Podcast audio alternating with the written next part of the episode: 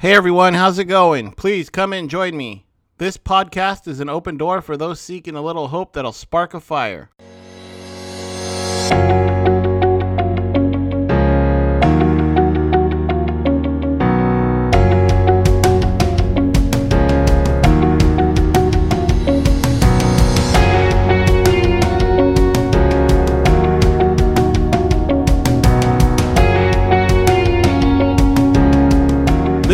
Spread Hope Like Fire, the podcast. I'm your host, Tony the Beat.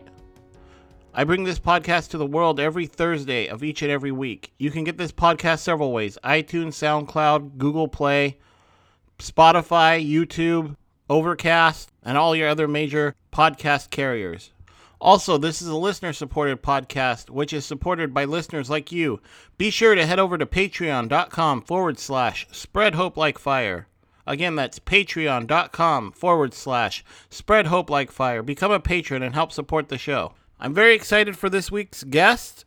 it's my mentor, Ole, and we get into parenting styles. Uh, for me, I grew up in a crazy parenting style, as you, you have gathered from all the stories I've shared thus far about growing up with an alcoholic, drug addict um, I hope you find my being candid with you a little helpful. I, I don't know if it's helpful or if it's just depressing. I get both mixed reviews on what I share. So, you know, I just share what I what I think uh, is appropriate at the time. So I'm an open book, and I feel that sharing what I need to share at certain times with shows is something that's gonna really help others and that's all i really planned on doing was helping others. So you know the, i'm being candid as much as possible and if you have any questions or you know you can always ask me anything. My twitter twitter handle is at tony the beat 85 that's at tony the beat 85 uh, excuse the uh, the noise in the background. I uh, am currently locked out of my shed well, not lo- long story, but I'm doing this in my house. So I live by a busy street, so there's a lot of uh, noise in the background. I apologize. On a more positive note, my book sales are through the roof. Mm, yeah, well, you know, I I wanted to thank everyone that purchased a copy of the book. It has done phenomenal it's actually outsold my first book, Rent-A-Cops. And if you want to pick up a copy of both, they're available at Barnes & Noble, and they're available on barnesandnoble.com, and they also are available on amazon.com. You just uh, search Spread Hope Like Fire, and it's a 40-day motivational book that I wrote in hopes to help help others start their day on a positive note and get them through a day that sometimes could be challenging, downright uh, hard to even finish. So I just wrote a book that I thought would help others, that I know would help me uh, at the times that I needed the help the most. And it's just, you read a little chapter every day. It's 40 days long. No idea why I picked 40, although I think I explained it in a couple podcasts back. so the book is doing phenomenal, and um, if you want a good laugh and you're not uh, too offended by my 18 year old self, pick up Rent-A-Cops. That's also available on uh, barnesandnoble.com and also available on amazon.com. That's Rent-A-Cops. It's uh, by yours truly. It's a, it'll provide a good laugh. It's a pretty raunchy book, but you know, it's pretty funny. I, I, must admit. So please pick up both if you if you're wanting to read. Uh, it's Spread Hope Like Fire and Rent-A-Cops. Also, uh, August 25th, I will be at Barnes Noble in San Luis Obispo, California, doing a book launch slash signing at the Barnes Noble there.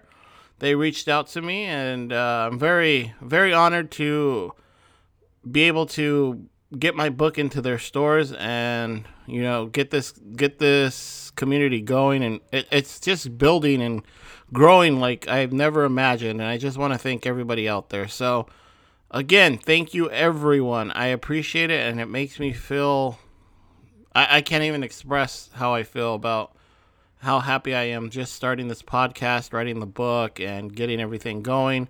And knowing that I'm, I'm helping so many people, that's that's all that I really care about is helping people, helping others, helping people through times that they they need the help. So again, I want to thank everybody. So let's get into the show and let's throw it over to my interview with Ole. Here we go. Hi, this is Ole von Frausing-Borch. I'm a licensed marriage family therapist with over 40 plus years of experience in the field. I currently see individuals and couples in private practice. And uh, what what made you get into psychology and therapy? Well, it's actually a long story. I was originally going to be a medical doctor, and then a friend of mine got me turned around and said, How about getting into psychology? And uh, started thinking about it and took some classes, got interested in it, and got sold on it. And uh, what what is your what is your main uh, focus of therapy in your private practice right now? Well, I see individuals and couples, but what I'd really like to talk about today is something that I've noticed over the years of practice, and that's issues in parenting. Uh, let's get into that. I do see a lot of issues with parenting and role modeling and parenting style. And as everyone knows, I'm a student in grad school for psychology. Um, and I have learned a lot about parenting style, and I, I, I think Ole would be able to further the topic and further the educational part of it, as he has stated. He, has been in this for 40 years, so it's a it's a lot of clients that he's seen, a lot of experience that he's gathered. So, um, let's throw it over to Ole and see kind of what his take is on parenting and role modeling and all of that. Okay. One of the things that uh, has disturbed me over the years is the, I'm going to say, um, dysfunctional parenting that I've seen. Um, I hear it from my clients day in and day out as they come to see me, and I see how the dysfunctional parenting has created dysfunctional adults. And I really think that as crazy as it sounds, I think we could change this whole world and make it a better place if we could just teach better parenting. After all, how many of you have actually taken a parenting class? Parenting, as everyone knows, uh, I have my experience with it. I'm the product of dysfunction. Uh, my father was an alcoholic, uh, drug addict, uh, verbally, mentally abusive towards me.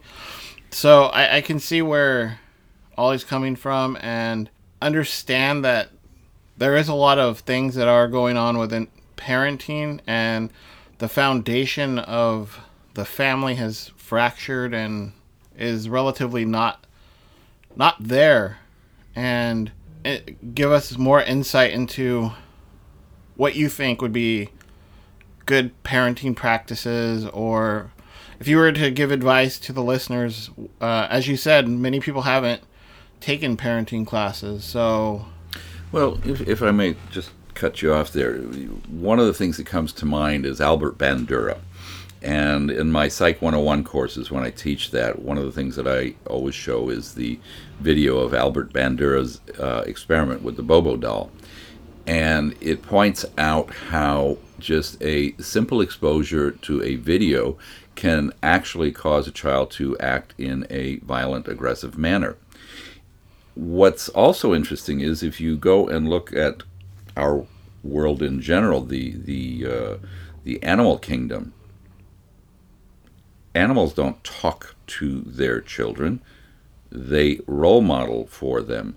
They show them how to behave, how to, like, say, a, a lion to hunt down its prey. They show them how that's done.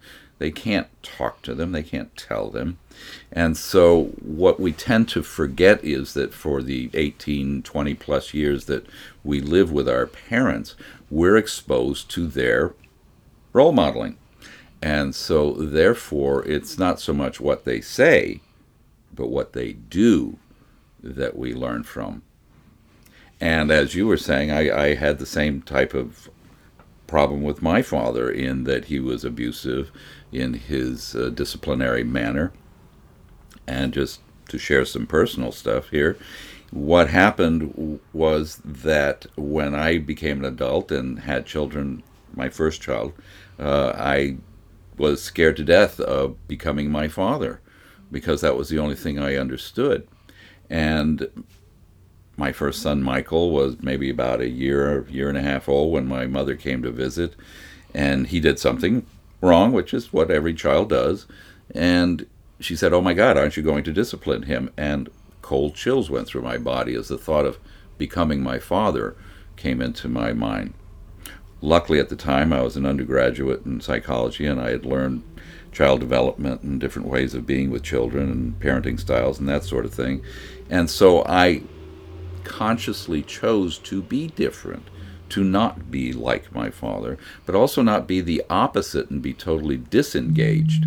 So I was able to engage in a parenting style that was capable of uh, doing the right thing, not being dysfunctional, and creating decent children. I like to point out to some of my clients and to my class that when I had my children go through adolescence, I didn't have any problem with them. And that's compared to the horror stories I hear from some of my parents now. So the role modeling is incredibly important in terms of how we teach our children to become adults and also to be parents later on in life. And I, would like to take it back a little further, or a little back. Um, many of those that are probably listening don't know the Bobo Bobo doll experiment. That's uh, what that was it was a doll, right? And then the parents went yeah. in and Bobo doll. Okay, Plastic so doll. so the parent, uh, uh, an adult, an adult went in, and children watched from behind a, a window and played with this doll, and uh, one set of children would be exposed to the doll being played with nicely, interacted with nicely, and then another set uh, of children would be introduced to uh, an adult playing with the doll and beating it up basically. And so what happened was the children would imitate what the role modeling was for that experiment, just so you kind of know, just a little bit. If you want to look it up, it's online. You can always check it out. That's always a good thing to watch. More about role modeling, though. It's uh, interesting that you do say that many parents today they they they role model through words instead of actions, which is very interesting to think about as you you see parents usually screaming at kids mm-hmm. and telling them what to do instead of actually Sure. I mean, the, the, example I use in class, for instance, I use a couple of examples. Uh, one is uh, for instance, the adult with a cigarette hanging out of their mouth telling their kid not to smoke. Well, uh, which message are you supposed to pay attention to? The verbal one or the one that's being role modeled for you? And what sticks with you generally is the role modeling. Uh, another good one is the parent who swears at their child, and I'm just, forgive me here, I'm just as an example. Listen, kids, shut your fucking mouth and don't use that goddamn language anymore you know, it's like, excuse me?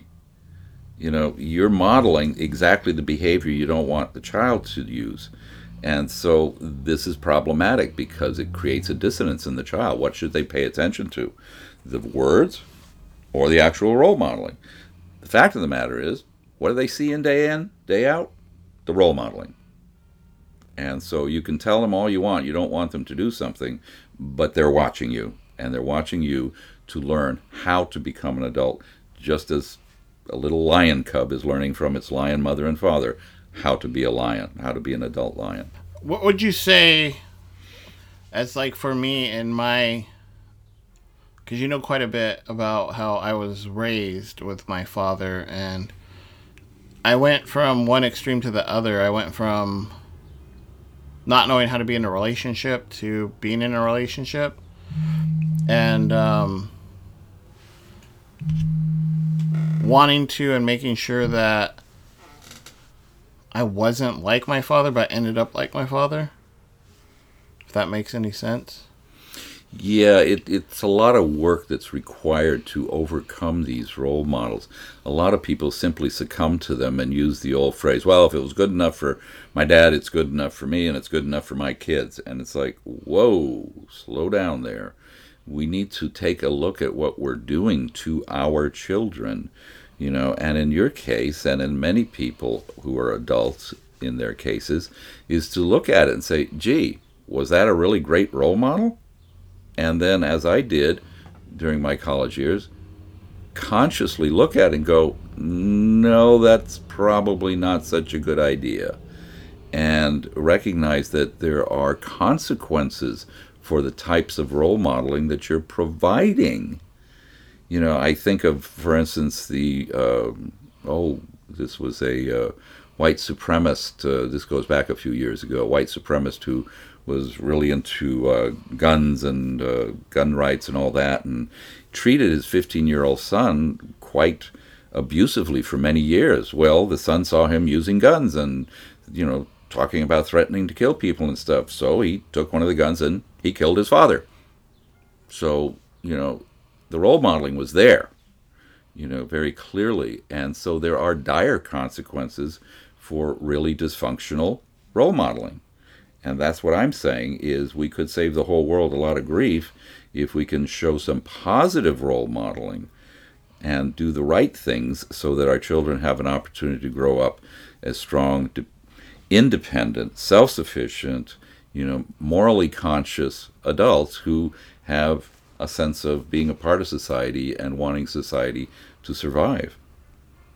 I've seen a lot of parenting where they've grown up where they're the products of abuse or neglect and tough disciplinary actions upon that they've received from their parents and then they go from that to the complete opposite that was what I did. That's exactly what a lot of people do. This is why, you know, it's sort of funny. The textbook throw, throws the, the statistic out this way. It says 30% of all abused children become abusing parents.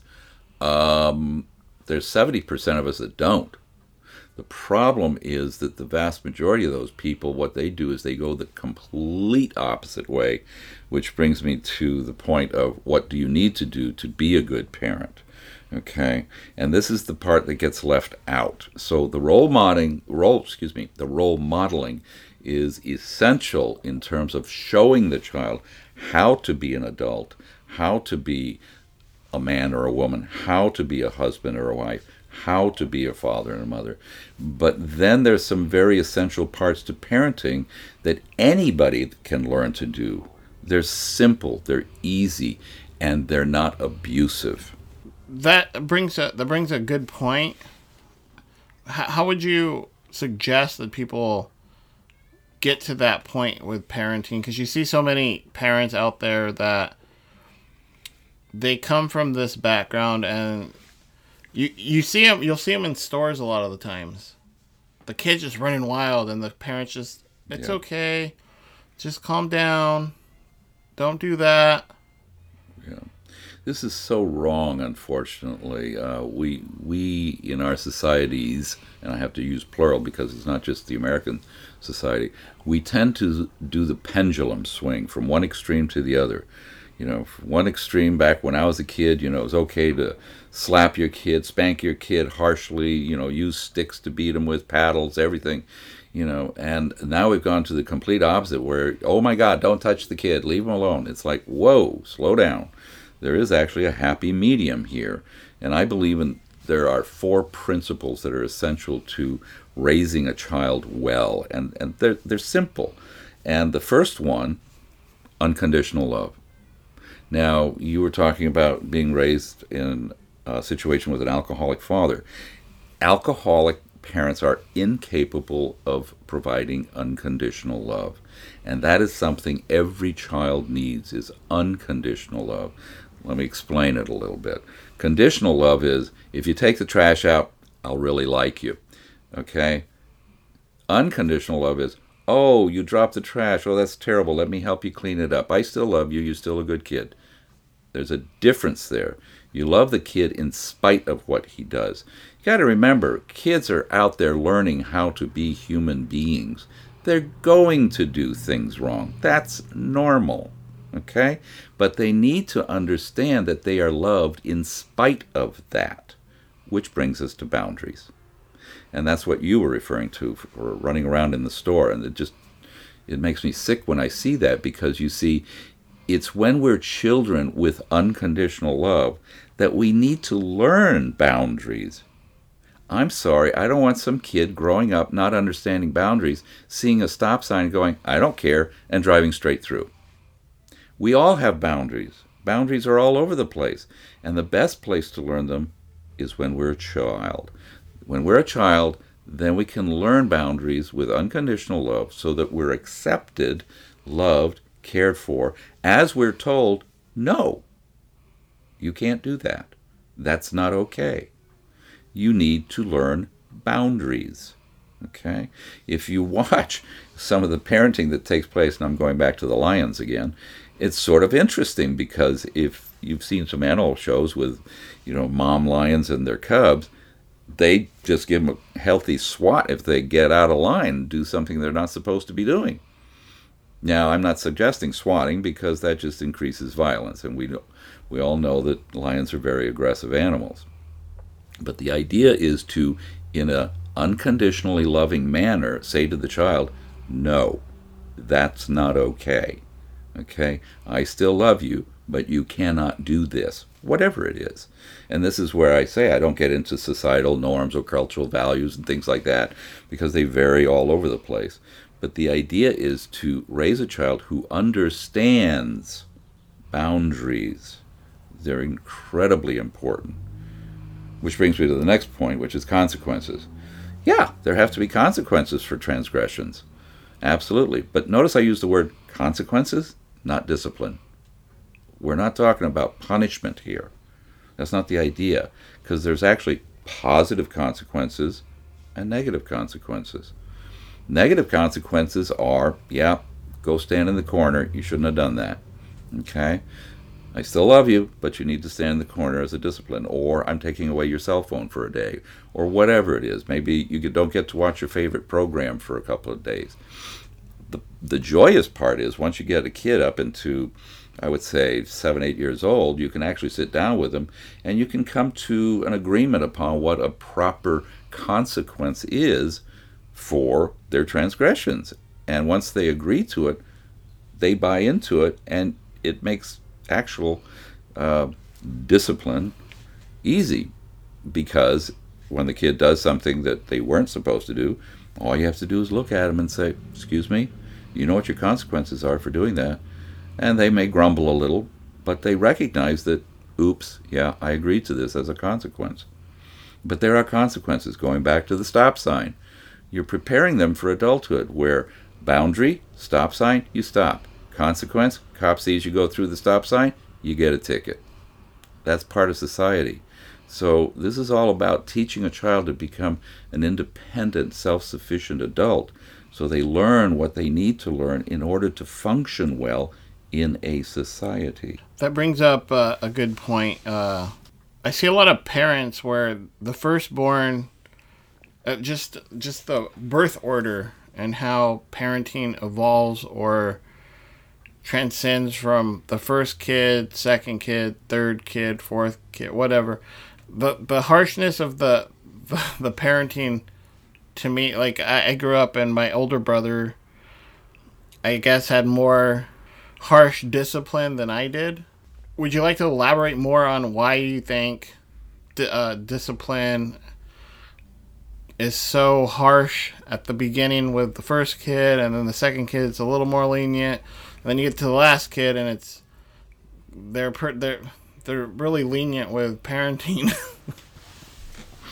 it's a common common thing to see. Uh, first off, uh, let me go back to uh, consequences and boundaries. Consistency, and this is kind of what you're talking about, but you're talking about generational consistency. I'm just talking about any kind of boundary or consequence needs to be consistent across the board.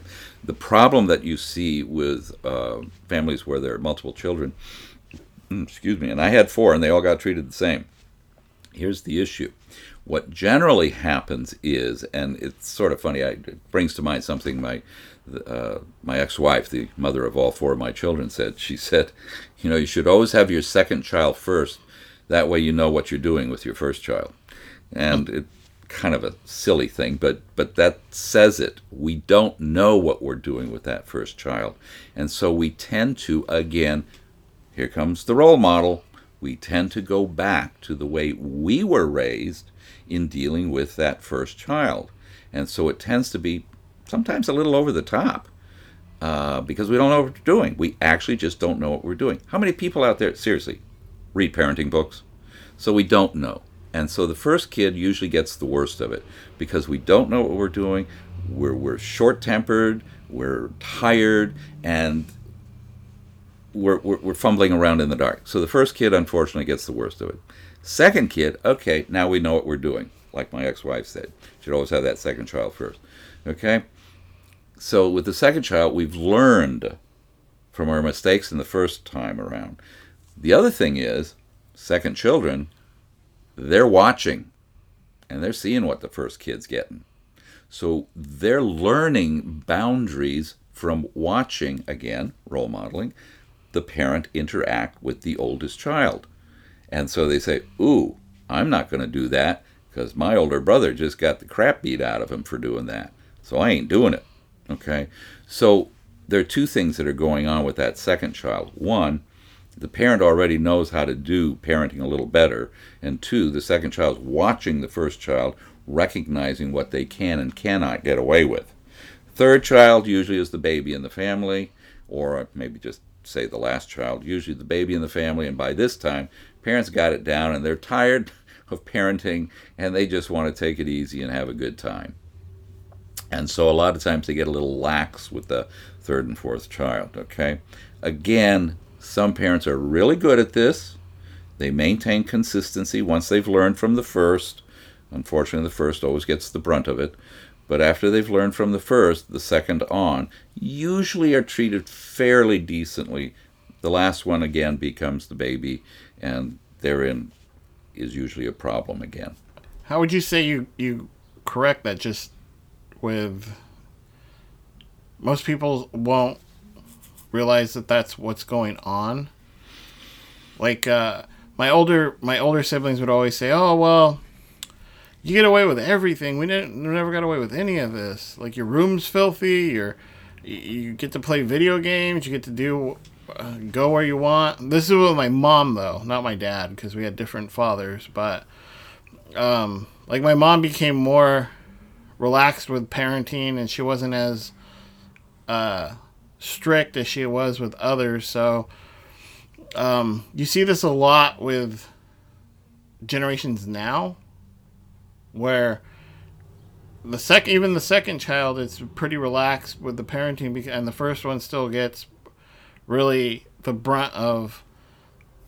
I would say experiment the experimenting of parenting because that's what it is. Is it's an experiment, and you don't really know what you're doing, and I, I think when I have kids, that's what's going to happen. Is, I mean, it, it's a, it's a hard struggle to kind of come from my background of the parenting that I seen and try because I don't want to be because you know uh, Shirley I think will be the disciplinarian of the of the parents and I'm gonna I'm gonna have to go with what she says because I'm gonna find it hard, I think, to discipline my kids because of the the the terrible child. I had a lousy childhood, and I'm gonna. I think for me, it's gonna be hard to discipline them. I think I'm gonna be one of the parents that kind of like, oh, go to dad because dad's gonna let us get away with what we want, and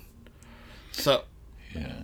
So how how do you you bring you, you bring up a few good points there, Tony, and I'm, I'm glad you said that. Uh, first off, um, single moms or single dads, you got a whole different ball game there, And this is where, yeah, they because they are a single parent, there's more pressure put on them to do the parenting, and they get exhausted and they get lax and they get tired and they just don't. I, I don't mean they don't care in the sense that they don't care about their children, but they get to a point of this, I can't deal with it anymore.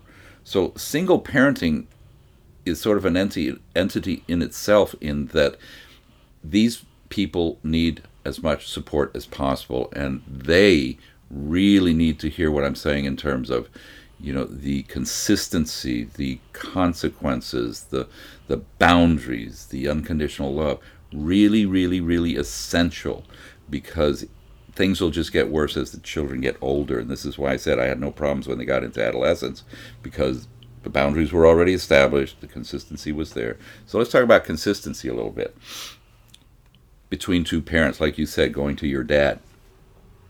Okay there's a problem here.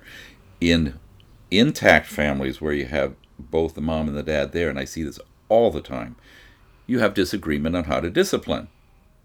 Oops, that's a problem, okay? Because the child will learn to do what's called triangulation. And I actually saw this with with my one grandchild, a three-year-old. Uh, this is back a couple of years ago, and uh, we were at a gathering, and Nicholas did something wrong, and he was corralled by my, my son, and Michael took Nicholas and had him sit down and says, You're going to be on quiet time for a little bit. And the first thing Nicholas did, you're going to love this Mommy! yep, and here comes mom. And I'm watching this. I'm going to say, This will be interesting because I made a point of never interfering in my kids' lives as adults. And so here comes mom, and, and she, interestingly enough, went straight to my son and said, what did Nicholas do? And my son told her, and she just looked down at Nicholas and says, You're going to do what your father says. Turned and walked away and went, Yay, team. And that's a classic example of being on the same page. Never, never, never disagree with the treatment of the child in front of the child. If you have an issue, just say, Excuse me, can I talk to you? Go out of hearing range of the child and talk about how you're going to deal with the consequences of whatever behavior took place. You've got to be on the same page, or that triangulation will take place, like Nicholas tried to do. You know, wasn't happy with dad, so he was going to go to mom and see if he could get get his little consequence cut off. No, this is a problem, and you will see this get worse and worse as you hit adolescence. Gee, can I go to the party and stay out till midnight, mom? No, of course not. Goes to dad. Hey, dad, can I go to the party and stay out till that? Sure, go ahead. Have a good time. Oops. Now we got a problem. Now you're going to have mom and dad fighting. Not a good place to go. I had recently done a, a podcast with um, a friend of mine, and she's a single parent. And as you said, single parenting is a completely different ball game. And she brought up a lot of points that I could relate to her son because I, I grew up with. Uh, I always say uh, I was a product of a single. I was raised by a single mom and uh, Stone Cold Steve Austin, the professional wrestler, via television. so there you go. Um, but yeah, she she always brings up that she tries to do her her best with supporting her son, even though she's not with him as much as she would like. There's a lot of stress within that that relationship that um, she's incurring with her son. So she tries to make up for it because she's she she's a single parent. She doesn't get any support from the father, and she tries to make up by doing extra things for him. But she finds it hard to discipline him. She finds it hard, and it's because she feels so bad that she's having to work so hard. She works like 16 hour days just to make ends meet. Right. And that that's what I was addressing is that there's a lot a lot of pressure put on a single parent because a lot of them have to work extra hours in order to support themselves and their child or children. And so it's very very difficult on them and so unfortunately they don't take the time which would be paid off so well for them take the time to set those hard, fast boundaries uh, and consequences so that the child knows what the rules are, it makes life so much easier. They don't understand it. It goes back to a, a, a actually a, a, lesson that's learned in my uh, psych classes that I teach on uh, operant conditioning. And it's imagine the child in the shopping cart uh, as you're heading out the store, and excuse me, heading out to the to the um, the checkout line. And we all know what's at the checkout line. Bingo, racks of candy. And what's a kid gonna want? The candy. And so what ends up happening, the kid asks for the candy, and then things escalate from there until finally the mom gives in, gives the candy. Well, there are two operant conditions that took place there negative and positive reinforcement. In the child was the positive reinforcement. He learned that if he escalates, he'll get the candy, he'll get the reward. Mom learns that if she gives the candy, the kid will shut up. So you got both individuals being reinforced in a different way. And this is the problem. Whereas, take the kid out of the store, come back and get the shopping later. You know, what you do not, do not, do not want to do is give in to a child's tantrums, ever. Okay? Because that's just going to set you up for increased behavior problems later on. Now, let me throw in a caveat here. The problem is if you're going to start implementing consistent behaviors and consequences, plan on the behavior, the negative behavior, escalating initially. That's normal. That's just going to happen. The kid's going to have a hissy fit like the kid in the candy line, or excuse me, the checkout line trying to get the candy. They're going to escalate because they're going to keep pushing, pushing, pushing until they get what they want. They want to see how far they can go to get what they want. So the behavior will escalate, guaranteed. I saw this in all four of my kids hit the terrible twos and they go through their tantrums and everything, and they would escalate attempting to get what they want it because that's what they're doing as little human beings. They're pushing things to see how far they can go. That's what it is. It's testing boundaries. And this is where you have to set that firm boundary and say, no, no, no, no. And then they learn, and then life is easier. Would you say that uh, not setting these boundaries or giving in, like you said with the kid with the candy, you think this leads to children developing conduct disorders? Absolutely, the research is pretty pretty strong on that. There's a really good video that I use in my class, which shows the four different parenting types, and text that I use only uses three parenting types. And one of them is the permissive, let the kid do what he wants.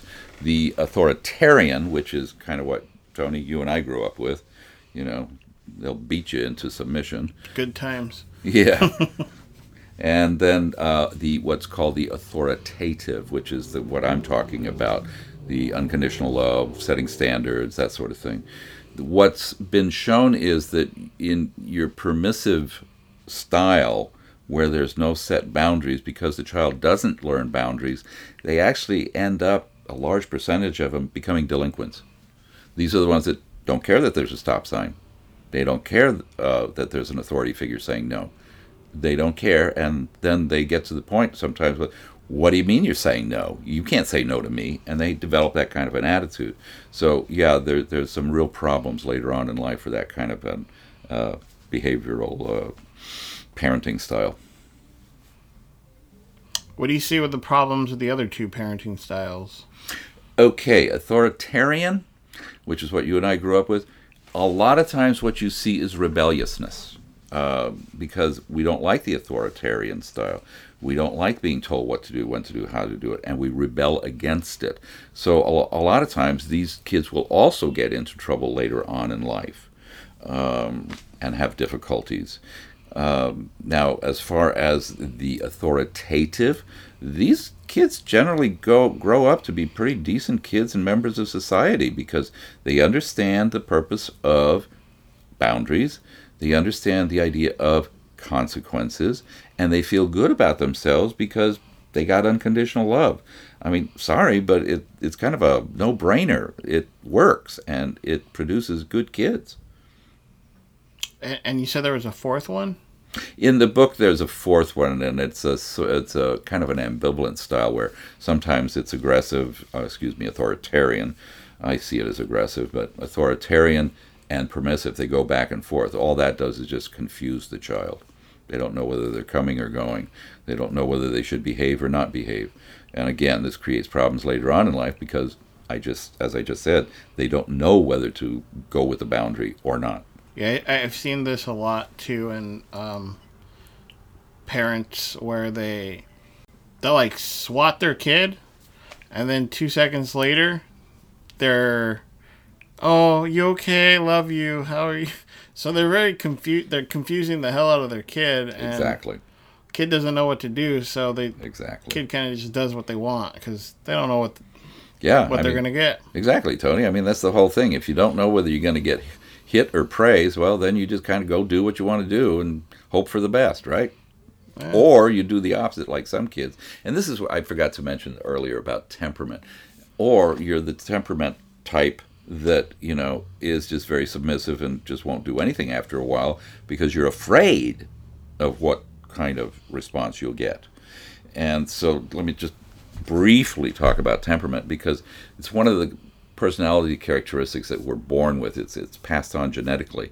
This is, as I say, the little babies in in the uh, newborn nursery where they're screaming their heads off, as opposed to the other ones which are just lying there oohing and eyeing. Okay, temperament's there from birth, and so unfortunately, if you have an aggressive temperament, these are kids that have difficulty making it in the world because parents just quote don't know what to do with them unquote and so what they don't understand is they have to work a little extra harder with these kids be more consistent with them more loving with them so that they understand that the boundaries are not about the child being bad but about the child doing things that could be harmful to them. So it's a really really rough time with them. Now on the flip side if you've got a really ooey cooey nicey temperament and you are brought up in an authoritarian type of situation, you can become really passive and submissive and, and that way. And that was what happened to me. I was a kind of a cooey ooey kind of kid, and with the authoritarian style, I became very submissive and passive early on in my life until I recognized what was going on and made some changes. Which brings me to my ultimate point. You can change. That's the beauty of it. We all have the potential for change. We all have the potential to be different. We do not have to be the parents we had. When I talked to my father, I confronted him when I was in my 30s about the way I had been raised. And I said, Why? And he just lowered his head and said, Didn't know any better. Well, oh, duh. And that sort of settled it for me, and I was okay with him after that because he didn't know any better. He didn't go to parenting school. He didn't take psychology classes. But he could have been different if he had simply taken the time to look and see what he was doing and how he was simply following through on the way his father had been to him. We have the ability to be different. We can change. That's why I do what I do, because I see people all the time who have come to the point in their lives where they go, uh, This ain't working for me and they come in and they say, I need to do something. I need to be different. And you can. That's the beauty of it. We as human beings have that capacity to change and to be different, unlike the lower animals like the lion I keep talking about. But it's sort of, I was thinking about this phrase the whole time I've been talking here about lower animals. We've all heard the expression monkey see, monkey do. Hmm. Well, there you go. And that's the problem. They don't have the ability to communicate in a language on how to be different. They don't have the ability to learn that we as humans do. We can go to school, we can learn things, we can take parenting classes. We can be different. There's hope for us. That is true that we are able to adapt and change and it just takes a little well, not a little, a lot of work.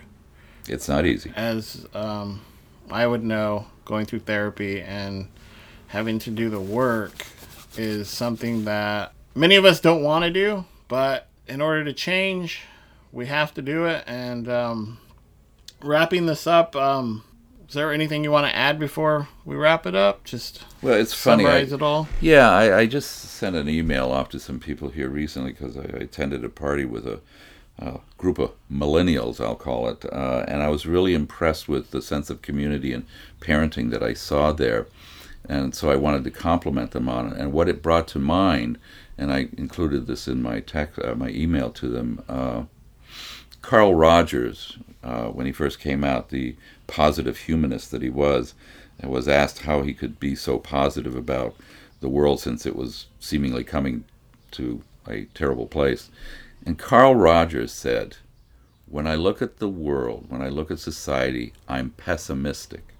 When I look at my clients, I'm optimistic. The point is, we can be different, but we have to want to be different. We have to come in and do therapy or go to classes, you know, and, and recognize that we can be different and do the work. It is hopeful. All right. And if um, are you taking clients right now? uh, I have a couple of openings, but I have a lot of people that work for me and with me. Um, uh, just uh, plug your company oh, and. Well, I have a company now. I formed a couple of years ago. It's called Optimal Interventions, and I have two offices, one in Santa Maria and one in San Luis Obispo, and I have several licensed and interns who are working for me. Excuse me, associates. They just changed the term now uh, working for me. I like to say with me uh, because they're all really, really wonderful um, colleagues and professionals.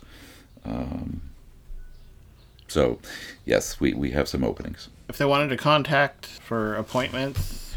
Well, probably the easiest thing to do is just use my phone number. It's 805 202 9335, and then I'll refer them to my admin assistant. All right, and we'd like to thank Ole for all his uh, brilliant information. His 40, 40, years of uh, experience is really. This man has uh, changed my life. Everybody knows. I, I bring him up, I think, in every podcast about how uh, the, the mentorship between us has grown and how it's gotten me to where I am with this podcast, with the book, with uh, school. So uh, maybe we'll have him on again. He's full of information. So if you are seeking that help and you wanting you're wanting to um, ignite that spark of hope to change, and you just need someone to talk to, uh, give him a call, text him.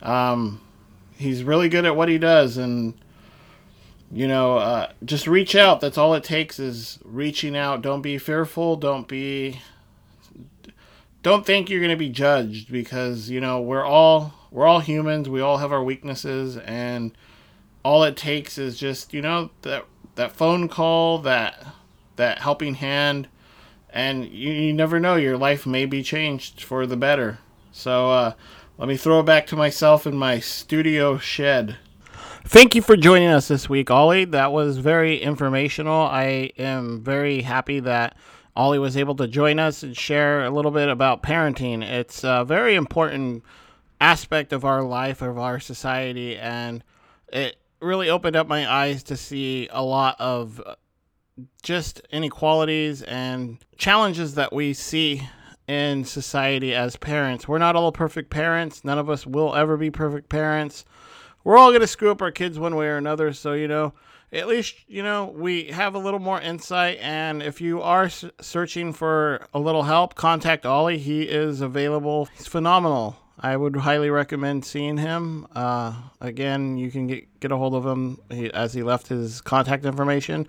And i'd like to thank everybody for joining me this week. Also if you are still wanting to pick up the book try try to make it out to uh, San Luis on August 25th, where I will be doing a book signing, and you can pick up the book in person and uh, I'll sign it for you, and we can talk a little bit. So, uh, hope to see you there, August 25th, San Luis Obispo, California, at Barnes and Noble. For this week, I'd like to thank everybody for joining me for Tony the Beat. I am Tony the Beat, and I will see you next week. Take care of those you love.